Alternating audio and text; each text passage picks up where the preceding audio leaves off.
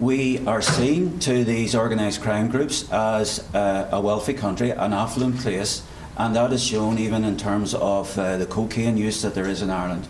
The cocaine use is proportionate to the prosperity of a nation, and, and therefore, then, we are a target. But we have really good people who are out to stop them, and as has been said already, to gain evidence, bring them to justice, uh, and actually break down those, those crime groups. But I think the, the, the, big, the big, biggest issue now for us, in comparison even to 20 years ago, is just how international crime has got. It is big business, and unfortunately, as an island, we're seen as an affluent place and a place to target them. What I would say, um, just in respect of, of the, the drugs market, is that we know that the price of cocaine is on the increase in terms of its street value, increased maybe over 25% in the last three to four months. And that shows the value of the work happening on the island of Ireland. But also, that's what I mean about stretching out internationally. We, you know, huge seizures in the Caribbean, and huge seizures also in West Africa, but we're involved in that. We have a, a liaison officer in Bogota, we have a liaison officer in Portugal, and working with that whole effort to prevent drugs moving across the North Atlantic. The main drug of choice still remains cannabis, uh, and uh, followed then by cocaine. Uh, and um, there is obviously then uh, a network by, of distribution, and we can see in part that is driven by social, social media use and uh, things like communication apps such as WhatsApp.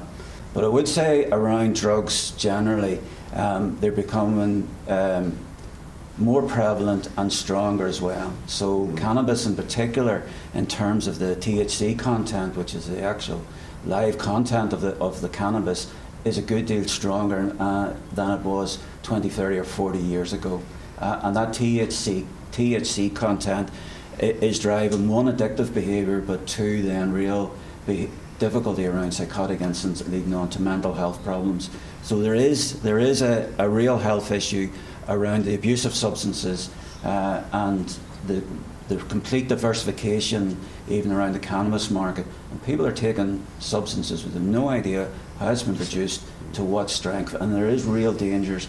And we've seen that where we've done, in effect, uh, testing of drugs retrieved at, for instance, Electric Picnic, where there's been really huge variations in the strength of drugs to the point of lethal doses. If we look at the work of our Drugs and Organised Crime Bureau, who are focused on the main dealers, it is just they, they are the main dealers are focused on the full array of drugs, cannabis, uh, right through cocaine, down into uh, heroin, and now into um, synthetic opioids. The Garda Commissioner Drew Harris speaking in County Cavan this morning. A man in his 30s is being questioned this lunchtime on suspicion of murdering a man in his 60s at a flat in South Dublin. The victim's body was found in his home at Herberton Park in Rialto yesterday. Detectives arrested a man this morning. Neighbours say the victim was well known and well liked in the area. Well, he went to help people who needed something done in their place, and he'd go and he helped them out, or if they were stuck in a place around here, needed a help, he gave them a help and it was, he'd never refuse anyone. You could ask him anything and he'd say he'd help you if you wanted, it, if you could do it, you know what I mean?